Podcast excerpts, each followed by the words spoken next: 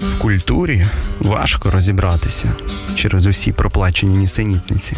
Але навіть не будучи впевненим в культурі, цілком логічним видається думати, що час від часу енергія цілого покоління вибухає одним потужним зосередженим спалахом з причин, які свого часу ніхто насправді не розуміє, окрім нас. Гонзо ефір з Євгеном Стасіневичем щосереди о 15:00 та в подкастах на сайті ofr.fm. Привіт, друзі, привіт, шановні радіослухачі. Це Гонзо ефір, мене звати Євгеній Стасіневич. У нас традиційні культурні підсумки тижня. І сталося, як і не мріялося. Тільки но того разу я сказав, що хотілося б запросити після Богдани Романцової ще Ярину Цимбал поговорити про серію «Наші двадцяті». І не тільки про це. І от вийшло. І слава Богу, сьогодні в мене в гостях літературознавиця Ярина Цимбал, але не сама, а разом з редактором видавництва «Темпора» Олександром Стукалом. Друзі, привіт. Привіт, Женя. Отже, я просив вас щось подивитися, щось почитати. До цього ми дійдемо пізніше, але хочеться почати саме з кіно. Ми традиційно починаємо з кіно. Пане Олександре, знаю, що ви ходили на «Вбивство у Східному експресі». Того тижня стартувала на широких екранах ця стрічка Кеннета Брани. Кеннет Брана – британський актор, режисер з майже 30-літнім стажем. Ще в 89-му році, якщо не помиляюся, він перший фільм свій зрежисував. Він театральний актор. Він робив Гамлета і грав Гамлета. В екранізації, вже третій екранізації «Убивства у Східному експресі» Агати Крісті, класичного детективу, який розігрує одну з базових схем для детективного жанру. Він підійшов до цього, він йшов до цього досить довго. Він заявляв ще і в 10-х, що хоче екранізувати Крісті, буде робити. І от ми побачили розсип першорядних акторів. Тут і Пенелопа Круз, і Джуді Денч, і Джоні Депп, і Сергій Полунін, танцівник. І дуже, дуже неодностайна преса у цього фільму. До цього ми це теж озвучимо, але, пане Олександре, ваші враження, як воно вам? Я спершу зроблю для всіх дисклеймер. Я не кіноман і не кінознавець, тому... Як і я. Як і пан Євген Стасіневич, але пан Євген Стасіневич, я вірю, що він в силу того, що веде дуже багато ефірів і на кожному так чи інакше говорить про кіно, він кіно дивиться... Він словоблуд. 100% більше, ніж я. А я кіно дивлюсь небагато, але мені пощастило подивитися «Вбивство у Східному експресі». Це ж тому і називається у нас Гонзо ефір. Це особисті ваші враження, так думаю, які не претендують на те, щоб залишитись у вічності. Раптом нас дивляться люди, які думають, що кожен, хто потрапив на радіо, вже експерт, і йому, як експертові, не можна пробачити якихось хибних думок чи якихось неправильних фактів висловлених. Ви експерти дещо в іншому. Ми другу частину програми відведемо під ваші теми. А поки що все ж таки «Вбивство у Східному експресі». Загально мені дуже сподобалось. Мені сподобалась грандіозність цього фільму. Є люди, які чекають від фільмів за детективами Агати Крісті якоїсь більшої детективності, меншої театральності, меншої грандіозності, можливо, більше таємничості і загадковості, можливо, менше театральності. От ви сказали, що тут всі актори так чи інакше пов'язані з театром, і це помітно на екрані, коли вони грають, то вони роблять це з розмахом, вони роблять це широко, вони роблять це на тлі великих епохальних кадрів, природи, гір, так, експресу. Там все зроблено дуже красиво і дуже велично. Тобто для тих людей, які хочуть детективу в сенсі підглядання в шпарину чи в сенсі такої якоїсь вузькотаємничості, це не той фільм, вони будуть незадоволені. А ви знали історію до того, як прийшли в кіно? Так, я читав «Вбивство у Східному експресі», я не дивився попередні екранізації. І все одно цікаво. Звісно, мені все одно було цікаво, мені насамперед було цікаво, як виглядатиме Пуаро, тому що я в силу свого некінознавства не знав, як виглядає Кеннет Брана, і трейлера не дивився. Я прийшов в кіно як чистий. Як табула раса на ніжках. Я прийшов в кіно і подивився на Кеннета Брану вперше на широкому екрані. В принципі, Пуаро мені сподобався, але ці були магнетизувальні вуса, від яких я не відривав очей всі 2 години. Це таке щось, 2 години. Значить, Сідні Люмета ви не бачили екранізацію, бо одне з вістрі критики спрямовується якраз туди, що ми ж бачили вже фільм Люмета середини 70-х, 74-х, якщо не помиляюся, і наше нам це знов. По-перше, виросло зовсім інше покоління, і не одно, яке просто не чуло ніколи про Сідні Люмета і 12 розділених... Я тут відсторонено можу сказати, що якщо люди звертаються, переважно апелюють до попередніх екранізацій. Навіщо апелювати до попередніх екранізацій 40-річної давності, якщо це була зовсім інша епоха, зовсім інші можливості кіно і зовсім інший погляд на інтерпретацію класики. Я хотів сказати, що це все-таки текст, написаний 34-го року, як текст. Тобто це так чи інакше пов'язано із 20-ми і з 30-ми, про які ми будемо говорити пізніше. Тому ж ми з їхньою, власне, інтерпретацією зараз. Тобто нам в зв'язку з нашими антологіями теж доводиться так чи інакше відповідати на різні запитання, як ви переінакшуєте тексти, що ви робите з текстами, як ви їх осучаснюєте. І це теж запитання, які неминуче будуть поставлені перед творцями екранізації Агати Крісті, зараз теперішньої нової екранізації. І вони вже ставляться в кіновідгуках. Я повністю згоден, що зовсім інший час і іншим поколінням розказується ця історія. Що стосується критики, говорять про театральщину, але навіть не стільки про певний антураж, цього і треба було чекати, якщо хтось дивився попередні фільми Брани, він людина театральної культури британської, він так і робить, це його стихія. Йшлося радше про манеру гри, і от там Мішель Пфайфер дісталася за те, що вона якось переграє, і комусь здалося певною надмірністю цієї майже фінальна сцена, коли вони на тлі тунелю сидять, так сидять, як на таємній вечері. Всі вони розташувалися, що це вже якось перебір певний. Але що ще я чув, і що можна назвати критикою «Вбивство у Східному експресі», що не вистачає, мовляв, психологічної глибини, комусь не вистачає, а комусь навпаки, навіщо це Пуаро задається такими метафізичними роздумами, і як це так, що він раніше не здогадувався, що в людині живе не тільки добро і зло, а щось ще й посередині. Це висновок, до якого він наприкінці приходить, пам'ятаєте, він каже, раніше я знав, що є добро, є зло, а тепер він побачив таку територію 50 відтінків сірого. Чекайте, а люди не задумувалися над цими запитаннями, коли читали Агату Крісті, авторку, яка писала в 20-х, в 10-х, початку 20-го століття роках, тобто це ж кіно все-таки за твором, а не просто так собі кіно. Так, бачите, тут немає одностайності серед людей, серед публіки. Комусь не вистачає, комусь це надміру вже. Чому це Пуаро, який взагалі-то там і цинічний міг бути, іронічний, як це він таку правду про людини опустив у своїй кар'єрі.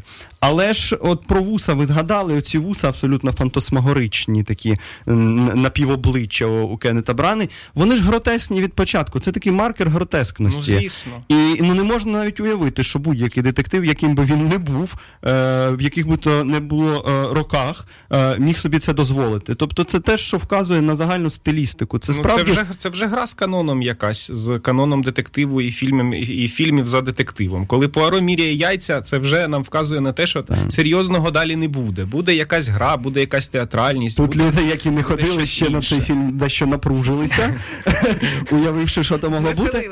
Але правда, там це одні з перших кадрів, ви можете побачити там він повторюється цей кадр, тобто він же не одномоментно. Так, він потім ще у поїзді буде це робити. Такий він затійник. І правда, це гротескно, це казка, як хтось вже писав. Я повністю погоджуюсь з тим рецензентом, хто так писав. Це така казка, там багато снігу, оцей потяг, який став в снігах. Взагалі комусь це може навіть нагадати Гаррі Поттера, от саме локація, декорація, в яких це відбувається. А одну з героїнь звати там Герміона, якщо пам'ятаєте. Там якось підключається і цей контекст. І це правда казка для нової публіки, для нових дітей, не тільки для дітей, без сумнів, там є обмеження, 12+. І закидати йому, що якось погано він грає на території психологічного кіно, А чому ви чекали від детективу? А чому взагалі ми чекаємо від жанру детективу гри на території психологізму? Ці всі претензії пов'язані з якимись очікуваннями наперед заданими від когось. Воно так які в жанрі не містяться. Так. І в жанрі не містяться. І хто вам взагалі сказав, що вам кінорежисер щось винен?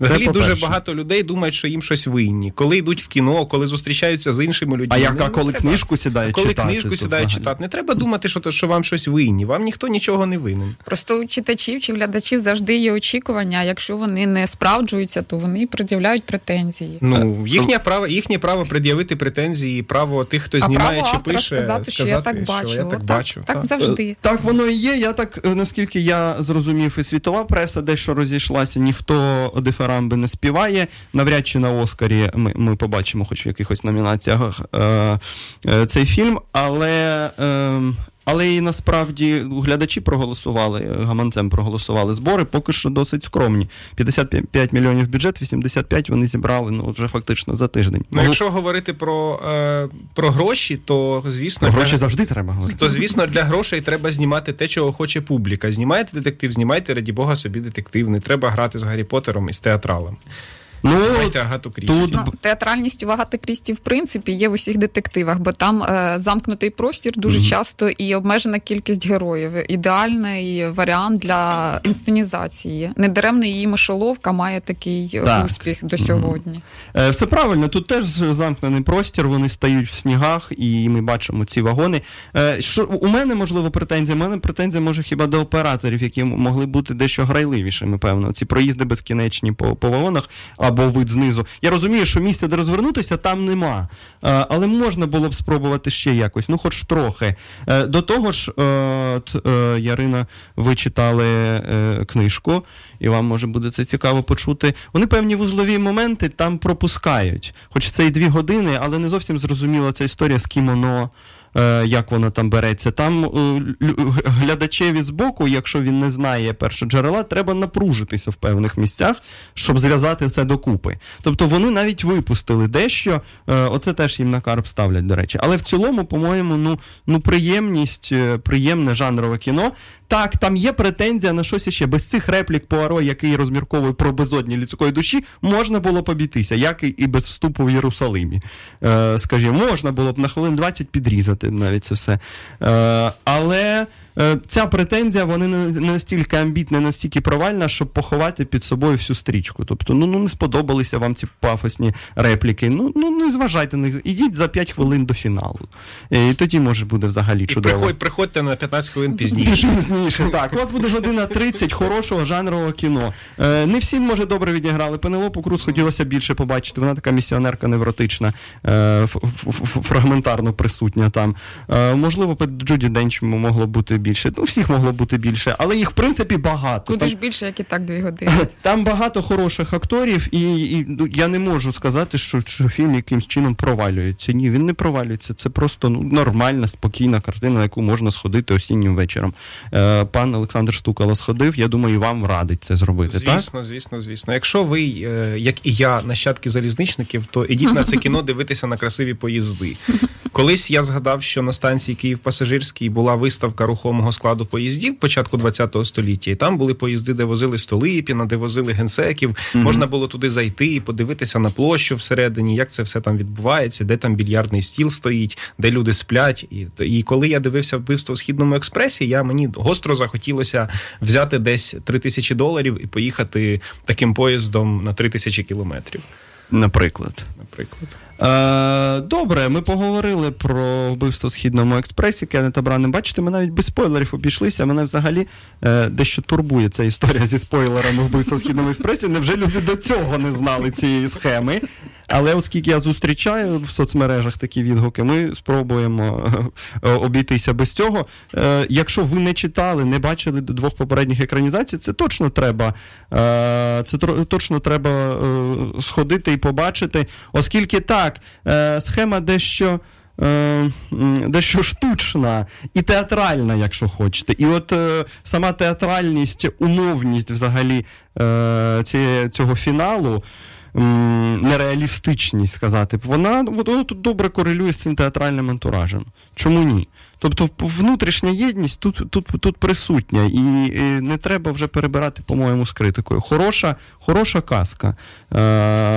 До того ж, не так давно була «Папелюшка», пам'ятаєте, теж все було зроблено, і там теж Кеннет Брана доклав зусиль до створення фільму, і все було добре, стара історія на новий лад для нових глядачів. Зараз ми йдемо на коротесеньку музичну паузу, а потім повертаємось і говоримо про документальний фільм «Будинок слова». Залишайтеся з нами. Гонзо ефір.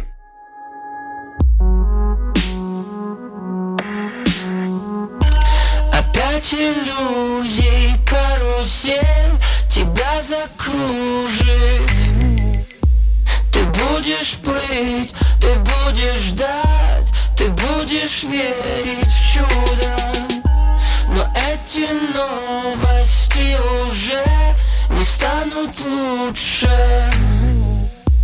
И в этом городе с тобой родные души.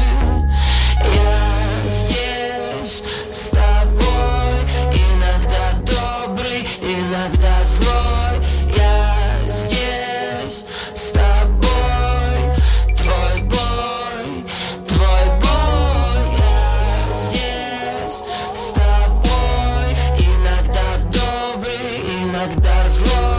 Я здесь с тобой, твой бой, твой бой.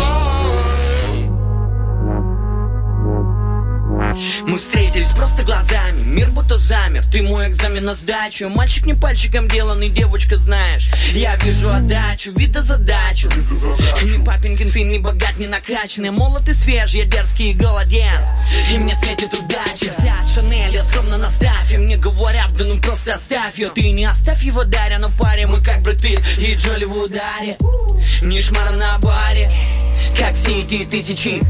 Ты женщина-воин, твой образ здесь высечен. Я здесь с тобой, иногда добрый, иногда злой. Я здесь с тобой, твой бой, твой бой. Я здесь с тобой, иногда добрый, иногда злой.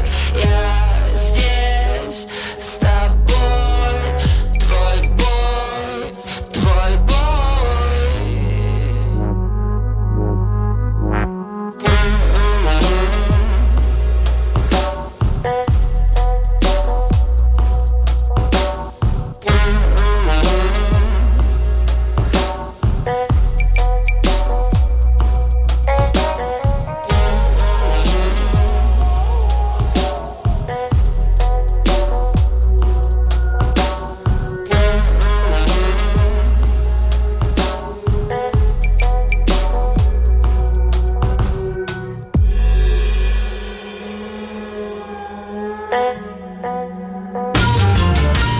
Гонзо ефір. Друзі, це знову ми, Гонзо ефір, Євгеній Стасіневич. У мене в гостях редактор Олександр Стукало, редактор видавництва «Темпори» і літературознавець Ярина Цимбал. От і хочеться зараз поговорити, може, більше з Яриною, хоча і пан Олександр ходив. Ходив на документальний фільм Тараса Томенка «Ходок», який називається «Будинок слова». Він зараз іде на обмеженій кількості екранів, будьмо відвертими, в Києві там 4 кінотеатри, по-моєму, показують, може 3, могло би більше, звісно. Але говорять про нього, говорять, і люди, які займалися цим фільмом, дають багато інтерв'ю, і я вже бачу, рецензенти активізувалися. По-різному говорять, насправді. Комусь важить піднята тема. Тема вже не вперше піднята, але її продовжують порушувати кожне десятиліття, на цьому зупиняючись. І це, можливо, що мене найбільше тут хвилює і напружує, що це кожен раз перше наближення до теми. В 90-х перше наближення до теми, виходять книжки. От мені це нагадало, наприклад, книжку «Гроно нездоланих співців». Ярина, ви пам'ятаєте, в 96-му році така була збірочка, і Микола Жулинський багато статей туди написав про Стуса, пам'ятаєте. Там було про Драйхмара, Стус. Це... І «Забуття безсмертя». Вона називалась... Перша книжка Жулинського. Так, це перша, а от пізніше була така от «Грона нездалених співців». І от тоді було перше наближення, пройшло 20 років фактично, і знову у нас перше наближення. Ми знов бачимо от, згрубша це все. Про що історія? Але до проблематики, до наших певних претензій, якщо вони в нас є, вони в мене принаймні вони є. Ми ще перейдемо до цих речей, давайте скажемо щось про сам фільм. Про що воно? Ярина, чому питаю вас, ви консультували на рівні сценарію це все? Так. Тобто це досить така фрагментарна історія, часткова, але було. Було. Ну і кажіть впевненіше. Було. Про що фільм? Так, про що фільм? Не всі ж фільм про те, як називається, дуже все просто. Фільм про будинок слова, будинок, який 28-го року збудували у Харкові письменники, заснувавши кооператив, який назвали «Слово», і потім будинок теж так називався, бо він має форму літери «С», коли дивитися згори, ну і фах мешканців будинку, очевидно, теж зіграв свою роль. Партія, тобто влада, додавала гроші на будівництво, бо це величезний проект, який письменники не могли своїми силами витягнути. І в результаті, коли вони туди заселилися, вийшло, що весь цвіт красного письменства живе в одному будинку практично. Харківський звісно, Парнас. Коли 34-го і 37-го року пройшли дві хвилі репресій, то цей будинок став чорним місцем у Харкові, на харківській карті. Майже всіх з того будинку арештували і розстріляли. Там було 60 квартир, якщо я не помиляюся. Трошки більше. Більше? Так, 60 з чимось, ну, це дрібниці. І там 30 людей, 33 репресовані. Ну, я десь бачив цю, там можна ж знайти цю там статистику. Там більше під 50 людей зазнали, так чи інак зазнали репресії. Так, когось було вбито, заслано. В кожній квартирі бувало, що жило по дві сім'ї. Так. Письменники, хтось розлучався, там поїхала дружина, кімната звільнилася, у Василя Вражливого жили інші люди, приїздили, ночували. Наприклад, Євген Плужник у того ж таки Вражливого ночував на столі, а Іван Багряний десь там у передпокої на якомусь диванчику. Це все є у спогадах Юрія Смолича, якими щедро користували автори сценарію. Любов Якимчук, автор сценарію. Тарас Томенко і Любов Якимчук. Там два автори сценарію і Тарас Томенко режисер фільму. Так, так це є. 1:20, де це документальне кіно. Показують його в кінотеатрах. Вже лунали голоси, які питали риторично, чи треба такий загалом-то телевізійний продукт показувати в кінотеатрах, бо це традиція, там, скажімо, таких каналів, як Viasat History, так, чи BBC на Заході, де такі хороші фільми, які не просто приємно дивитися, а й взагалі у них може бути купа достоїнств, їх показують просто по телевізору, це ТВ-продукт, і на екрани він не виходить. У нас це вийшло на екрани. 1:20 ми дивимося цю історію. По суті, це мартиролог втрат.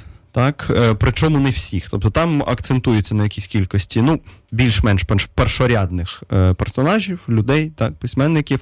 Про когось не згадують взагалі, певно. Ну, це і не дивно. Все ж таки великий будинок. Але що іще? Що поза тим? Тобто нам от знов нагадали про криваві 30-ті. Давайте почнемо з позитивного. Давайте так. Пане Олександре, ви теж ходили. Що сподобалося?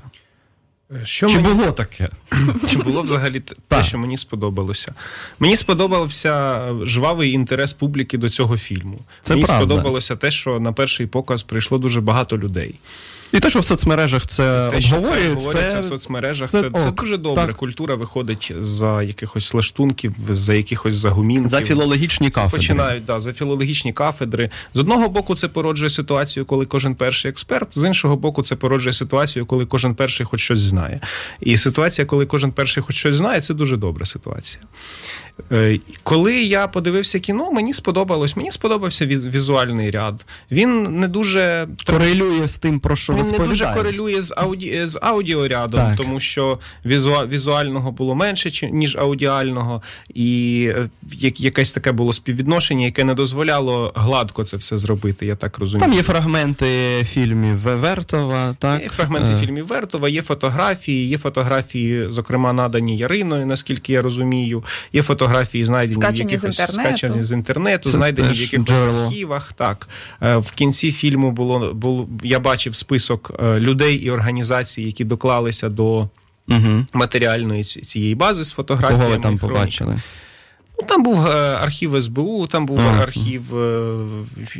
Тарас Томенко в інтерв'ю говорить, що вони піднімали справи, вони щось там, вони були в архівах, вочевидь. Добре, я вашу позицію про те, що є хорошим фільмі, зрозумів. Ярино, тут тепер до вас. Про роботу авторів в архівах, хоч щось нове для вас там було? Хоч як репліка?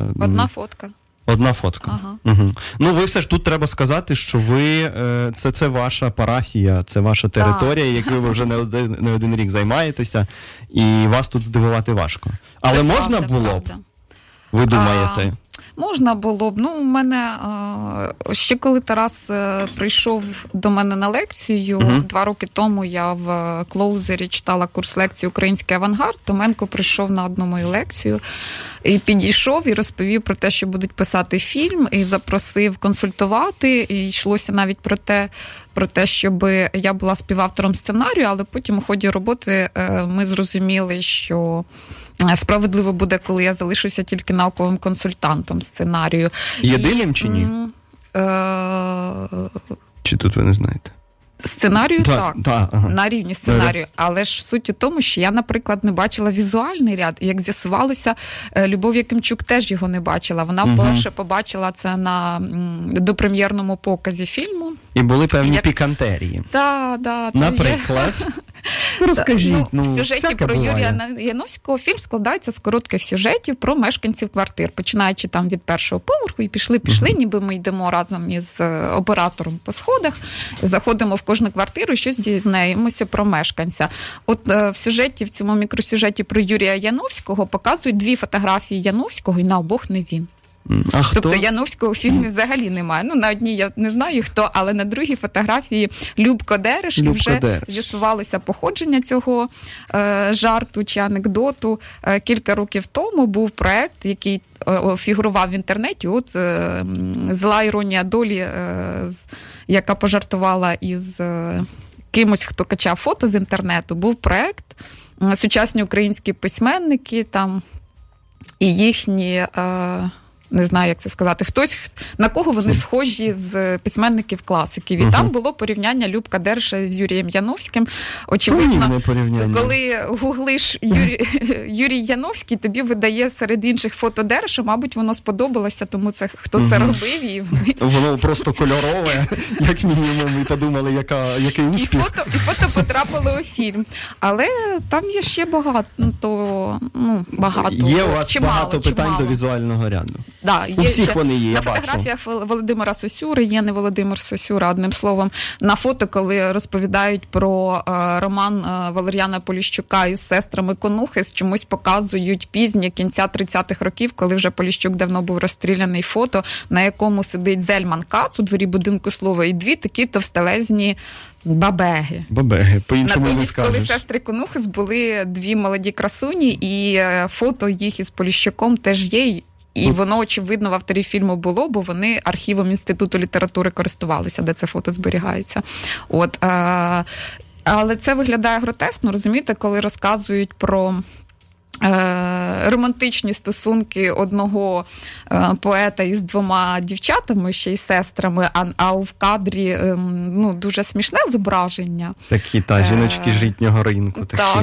То це викликає у мене особисто неоднозначну реакцію. І це я не могла відстежити на рівні консультування сценарію. Звичайно, як з'ясувалося, Люба теж не бачила, бо, наприклад, Дерша вона би пізнала. Ну, так. Але от ми це зрозуміли, хтось нам, може, нас слухає і думає, от уже ж такі дріб'язкові, чіпляються до дрібниць, це бліх виловлюють, а про інтенцію щось би сказати. Що тут можна сказати про інтенцію? Чи бачите ви тут, друзі, товариші, відому нам схему, коли пізніші репресії кидають тінь на всю попередню історію? Це, власне, те, з чим ви намагаєтеся боротися, як я розумію, в антології «Наші двадцяті», коли немає цієї наперед заданості. Так? Коли ми не думаємо про всю покоління, про генерацію, або там, навіть якщо не вживати цих слів, просто про всю цю там плеяду, не думаючи, що з ними трапиться в 34-му, 37-му, там, взагалі в 30-х. Тут є ця напередзаданість? Ну, дуже важко уникнути напередзаданості, коли ти знімаєш фільм про будинок слова, всіх мешканців якого розстріляли. Дуже важко уникнути напередзаданості, тому що у нас є обмежений простір, так чи інакше обмежений будинком слова. Я так розумію, що тут зіграла роль і метафора, слово, будинок, звісно, слово, місце, Харків, і зйомки з коптера з гори, там, яких було подостатком у фільмі. До речі, їх багато, а от інтер'єрних зйомок? Інтер'єрних зйомок немає, я так розумію, тому що будинок слова вже зайнятий. Зрозуміло, хотілося б. Так само, як вже зайнятий київський роліт, можливо, хтось зніме фільм про київський роліт, який буде продовженням фільму про будинок слово. Немає, так. От про це теж писали, що коптером гарно політали, показали панораму нічного Харкова, і машини там їздять. Крім сходів будинку слова, я нічого не побачив. Але ж можна було спробувати зайти в квартиру і просто навіть на контрасті подивити. Я розумію, що там ремонти. Багато чого зробити, Женя. Можна було і просто нам говорять про будинок. І немає жодної квартири. Я думаю, що це навіть був би хороший хід сюжетний в цьому фільмі. Просто ти заходиш в квартиру і кажеш: "Здравствуйте, ви знаєте, що тут і так 60 разів. І статистика. Хто хоч згадає, хоч когось. Можна зробити такий таймлепс на 2,5 хвилини ролик. Ну окей, Олександре, ви сказали, що напередзаданість тут очевидна. В стосунку до репресії. А оця, знову історія, українська історія 30-х, яку не можна без брому. Тобто знов жертовність і щось іще поза цими жертвами, поза трагедією і катастрофою. Тут ви ще щось побачили? Розумієте, Євгене, мені... В цьому фільмі вітальність не переборола жертовність. Ви розумієте, бувають фільми, де вона переборює, а бувають, які не переборює. В цьому фільмі для мене вона не переборола. Для мене жертовність лишилася на передньому плані, а вітальність відставала не в останню чергу за рахунок хаотичності зображення, звукоряду тощо, хаотичності озвучки якоїсь, комусь голос не сподобався, який це все озвучував. Там на декілька голосів. Інший голос не сподобався. Багатьом не сподобалося, що немає титрування, тому що справді голосів лише кілька, і вони постійно читають за інших людей, і на слух люди не розрізняли, хто коли говорить, коли включився Сосюра, коли від автора йде текст. Немає атрибуції, навіть звідки це все взято. І тут є ще такий момент, коли жертовність, вона завжди впорядкована. Тобто ми знаємо, от коли крайня межа, коли розстріляли того. Ну так, там вбивство Кірова і понеслося. Все дуже чітко. Вітальність тут дуже невпорядкована. Це їй дуже заважає бути тою вітальною вітальністю. Ми бачимо якийсь хаотичний рух, який просто замкнений у межах будинку слова. А впорядкованості бракує. Але вони всі начебто от несуться в цю прірву. Нам так це подають, просто що ці кінець 20-х, зрозуміло, що це побудовано 28-х. Можливо, це в них була така інтенція. Всіх показати хаотично, а потім закінчити це все сандермохом. Я не знаю, чи вона виправдана, така інтенція. Що ви скажете, Ярино, в плані інтенції? Можна було б тут якось по-іншому? Бо от коли автори дають інтерв'ю, Томенко, вони говорять, що фільм це такий про переможців, про тих, хто там, може, зламався, але про них не забули, а інші переможці, які стали радянською номенклатурою, і потім забули вже своїх друзів найкращих. Тобто це вже таке іронічне вживання слова переможці. Але чи є це в фільмі? В коментарях до фільму може бути будь-що, як інтерпретація авторська. На жаль, на мій превеликий жаль, як я сприймаю 20-ті і як їх показано у фільмі справді показано вже 30-ті роки. І в цій популярній метафорі розстріляне відродження, придуманій в діаспорі уже в 50-х роках, після Другої світової війни, фільм знову показує розстріляне і менше, і практично не показує, як на мене, відродження. Чим вони такі великі, що нам про них кіно показують, так? Мені здавалося завжди, що якщо широкому глядачеві чи читачеві показати, які ці 20-ті були цікаві, які ці люди були митцями світового рівня, якби більше про них розказати, то тоді б трагедія втрати цього покоління була б очевидніша. Бо так ми справді, цей культ жертв у нас він безконечний. Угу. Є покійний Олесь Бузина, якого я не сприймала як журналіста, як автора, але він розказав колись дуже хорошу історію. Він був у Львівському музеї, де всі фото підписані. Такий-то замучений НКВДистами, така-то закатована НКВДистами і так далі. І на виході його музейники питають, чи йому сподобалося, а він каже, ні, не сподобалося. Я вважаю, що треба підписи до фото робити такого плану. Такий-то закатував стільки-то НКВДистів, така-то підірвала стільки-то НКВДистів.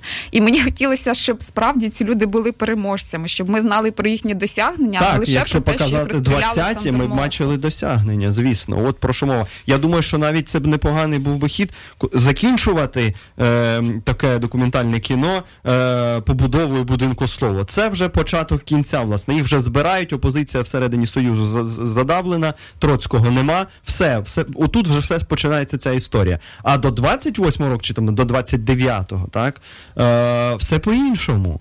От цікаво було подивитися на фільм від початку НЕПу, там від 23-го, умовно, до 29-го. Оці 7-6 років, і що ці люди встигли зробити до того, як почали публічно каятися, відмовлятися одне від одного, і почалася вже дійсно трагедія. Є в 2017 році, тобто, з одного боку, пан Олександр правильно говорить, у людей з'явилася можливість почути про цих людей, про цих героїв, про письменників. З іншого боку, у 2017-му так само про них розказують, як і в 90-х. Не змінюється оптика, не змінюється кудзор. Я не кажу, що треба розвертати якось цю абсолютно, значить, в інший бік і говорити, що вони самі напросилися, мовляв, і з ким вони співпрацювали. Не про це мова. Мова про те, що ускладнювати, витоншувати цю оптику, так? Знаходити ще інші можливості поговорити. А тут начебто от вперше. Чи треба сходити і подивитися цей фільм, друзі? Як ви? Звичайно, треба. Звичайно, треба, принаймні, щоб знати. Олександре. Я думаю, треба, тому що там... Не тому, щоб підтримати, знаєте, як у нас це головний аргумент, підтримати українське кіно копійки. Треба підтримати не українське, а хороше кіно. Сходіть, подивіться, там багато фотографій, там все-таки який-не-який, а є пізнавальний звуковий супровід, де можна почути цитати з текстів, з чиїх не зрозуміло, але ви потім загуглите. А може захотітися потім піти і пошукати, звідки це цитати? Мені, в принципі, захотілося. Тобто, перше бажання людини, яка наближається до цього фільму, це все-таки дізнатися, хто казав ті слова, які нам зачитували за кадром два голоси. Наприклад. І, в принципі, інтернет є, і можна це все якось виявити. А ще там музика кльова. Музику робила Алла Загайкевич, теж раджу, і музика там дуже в тему. Словом, це варто подивитися, друзі, і подумати про те, як нам розповідають наші непрості історії, вкотре спробують розказати цю історію. Спробувати побачити там плюси, вони там без сумніву є. Я теж ж подивився, я не можу сказати, що там хотілося тікати ще, що просто дуже багато претензій до цього фільму, по-моєму, посутніх претензій. Ми просто будемо сподіватися, що і Тарас Томенко на цьому не зупиниться, але й інші кінодокументалісти подумають і врахують те, що зараз говориться в стосунку до будинку слова. Зараз у нас знову коротесенька музична пауза, і йдемо до нашого улюбленого, до книжок. Гонзо ефір.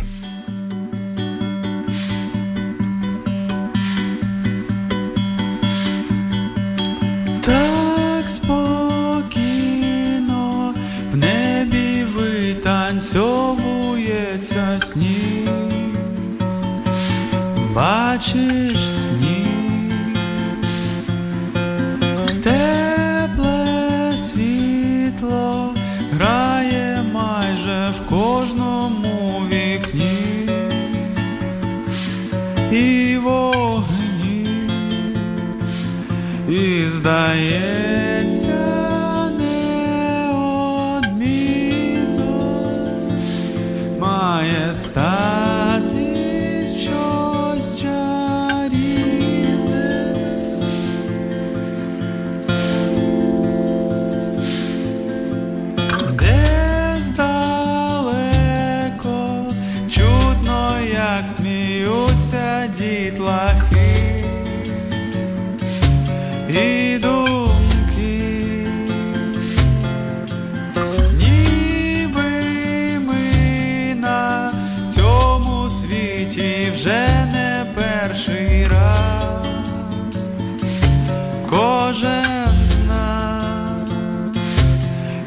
здається, неодмінно має статись щось чарівне.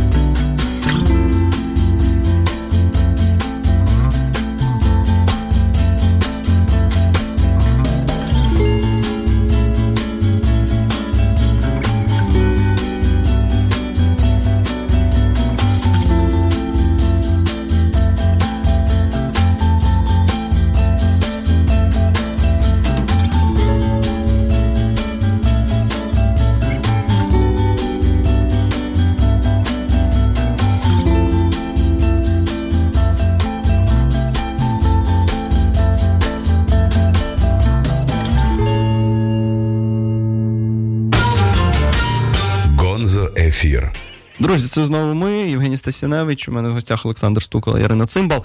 Ми вже поговорили про вбивство у Східному експресі, яке нам сподобалося, загалом сподобалося. І поговорили про «Будинок слова», документальний фільм Тараса Томенка, який нам радше не сподобався, але який побачити треба. І от зараз ми переходимо далі, переходимо до книжок, до вашої серії антології «Наші двадцяті», «Ваші двадцяті», тепер і «Наші двадцяті» спільні. І ми сказали, що у Томенка одна з інтенцій, яка відчитується, це, звісно, знов про те, як сильно постраждали, як вибили, як вирвали, як перекопали культурний ландшафт, як нічого не залишили. І от таке ставлення до 30-х, тобто похмуре, катастрофічне. Воно врешті так все і завершилося, але цьому щось передувало. Я так розумію, ви займаєтесь в цій серії якраз оцим періодом, коли катастрофі щось передувало. Ви скільки вже цій серії? Скільки часу? Так, як ви почали. Як вийшли детективи «Вбивство на сходах»? Ну, почнемо з того, що ми ж їх готували. Так. «Постріл на сходах». Це перша антологія. «Постріл на сходах», вона вийшла у січні 16-го року, але зважаючи на те, що ми ж її перед тим готували, то 2 роки якраз нашому проєкту «Наші двадцяті». За 2 роки скільки антологій вийшло? Всього вийшло 7 книжок, 7 книжок, 5 антологій і 2 авторські книжки, збірки. Назвіть їх, будь ласка, бо я тут можу, Беладонна потім. Так, перша була антологія детективів «Постріл на сходах», потім антологія любовного роману «Беладонна», так. Антологія репортажів «Шляхи під сонцем», угу. Антологія фантастики «Атому запрязі» і антологія жіночої прози «Моя кар'єра».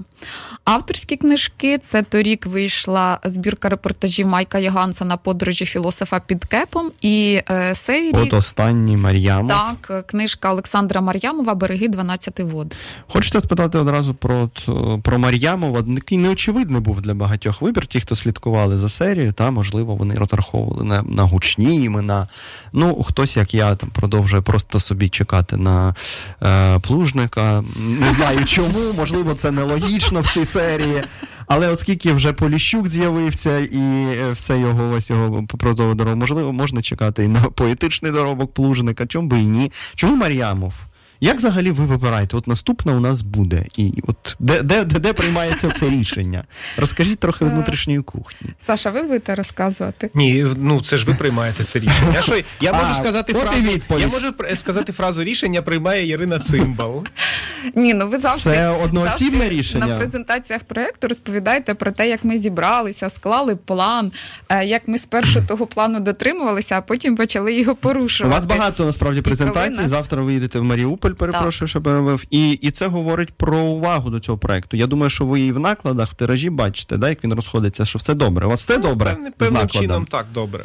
І мені здається, що добре. Я не згадаю серію за останні роки, яка б викликала подібний ажіотаж. Ну, тобто серія саме книг, яка б там не одна, дві, і не художня література. Ви розумієте, увагу треба привертати. Якщо ви ж привертаєте. Її сама вона не привернеться. Ви ж костюмовані презентації робите, я знаю. Розігруєте там всякі штучки. Не в останню чергу увага привертається завдяки Ярині, яка невтомна популяризаторка 20-х і всього, що з ними пов'язано, і проєкту «20-ті лайв» на Літакценті. Вийшла сьогодні свіженька стаття, всім радимо читати. Ми взагалі радимо читати цю рубрику «20-ті лайв», бо от є фільм Тараса Томенка. Непоганий фільм, але фільм, ну, який міг бути значно кращим. Фільм Тараса Томенка я би назвав «20-ті андед». А є рубрика Ярини Цимбал, де оця вітальність точно перемагає жартовність. Так, це рубрика про життя. Про життя. Так, але повернемося до планів. Тобто був початковий план, ви від нього вже його позбулися. Ми його трошки виконали, а трошки щось відтермінували, а натомість з'явилися нові проекти несподівані. Несподівана у нас жіноча проза, правда ж? І Мар'ямов, так. А чому Мар'ямов? От давайте зразу до нього. Бо твір, який дав назву книжці «Береги 12 вод», Салман Ружді міг би назвати свій роман, чесно кажучи. Вважався втраченим, і ми його знайшли у нащадків синів Мар'ямова, які живуть у Москві, і зрозуміли, що треба не ганьбати. Так, це перша публікація. Це вперше у вас в цій серії щось подібне сталося? Так. Угу. Це унікальний текст, ми так і кажемо. Унікальна книжка, унікальний текст, бо він друкується вперше. 30-го року, чи 31-го року, точніше, книжку було заверстано, але через те, що в ній бракувало ідеології, принаймні так в спогадах пишуть, тираж знищили, 5-тисячний наклад, а у Мар'ямова залишився один примірник, і він пишався, що у нього є книжка рідкісніша, ніж раритети Івана Федорова, бо ті книжки, принаймні, в кількох екземплярах існують, а це тільки у нього одна єдина книжечка. Мар'ямову при цьому було 22 роки, зауважте. Да. Тому у нього були ще сили радіти таким обставинам. Ну, він зберіг цю книжку. Я все сподівалася, що вона є у його синів. І справді, коли ми знайшли нарешті людину, яка в Москві розшукала синів і з ними поспілкувалася, книжка виявилася, ми її відсканували і повернули читача. І це хороша книжка? Це дуже кльова книжка. От я зараз за Сашка розкажу. Він усім каже, що Мар'ямов – це його нова любов. Ага. Сашко, це правда? У мене нові любові з'являються дуже раптово і дуже сильно. Я вважаю, що це нормально декілька разів на рік в книжки закохуватися. Я теж так всім кажу. Нормально. Можна потім розчаруватися навіть, зі мною таке трапляється. Але закохуватися обов'язково потрібно в книжки. Так. Причому Мар'ямов, це якраз була така любов з першого погляду. Перше наближення до Мар'ямова у нас було, коли ми робили антологію репортажу, і там були репортажі з Персії, коли «Шляхи під сонцем».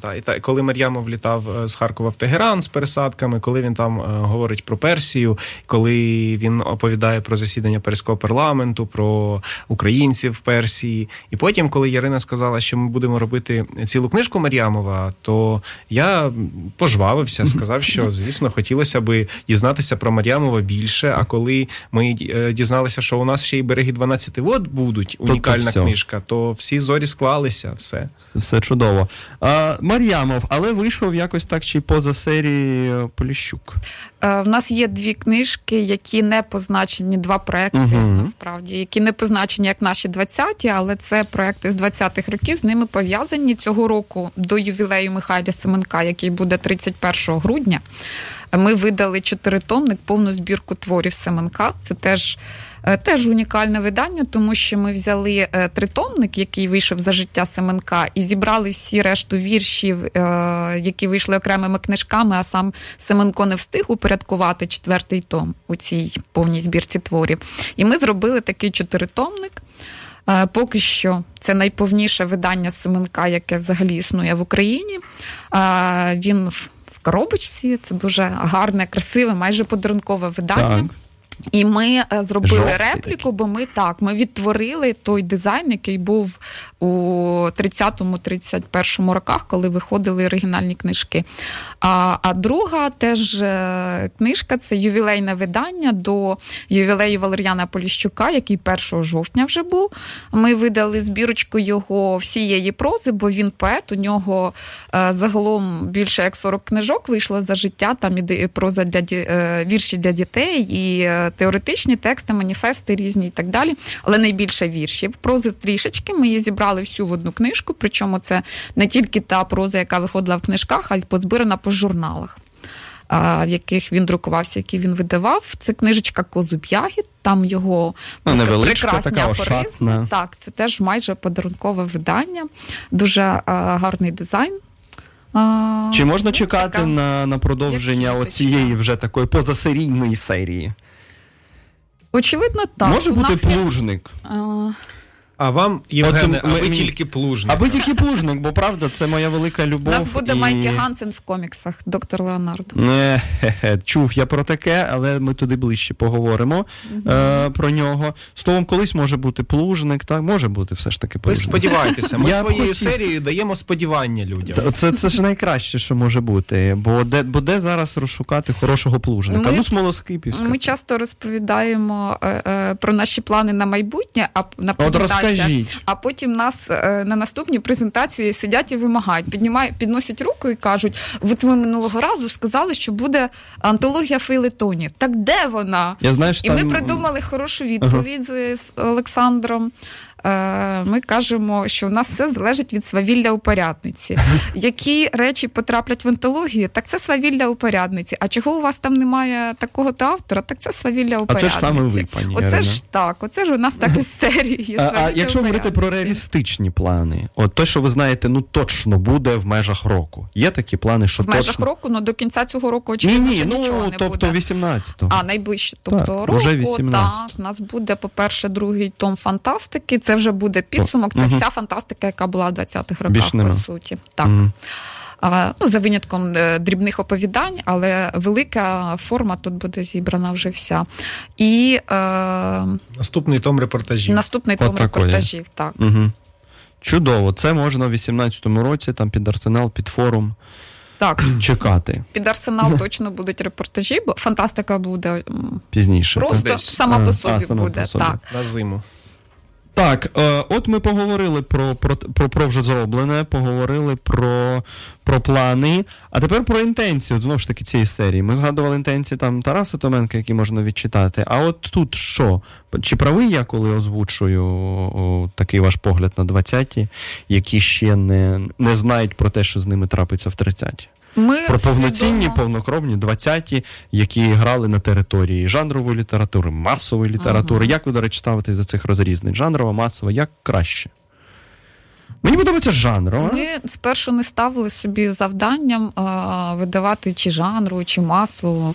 Ми просто хотіли видати детективи, любовні романи, а коли книжки почали одна за одну йти, репортажі – це масовий жанр.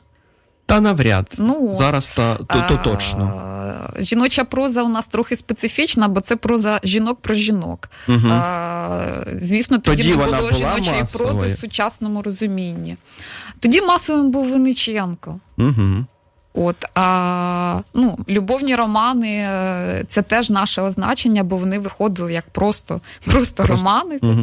Ми відібрали любовні теми, ви багато не думаєте про ці жанрові рамки, так? Ні, ми не застановляємося над цією проблемою. Наше завдання, як ви, Женя, добре вжили слово «повнокровний», ми хочемо показати ми хочемо показати 20-ті саме в їхній повнокровності, в багатстві, в їхній барвистості, розмаїті і так далі.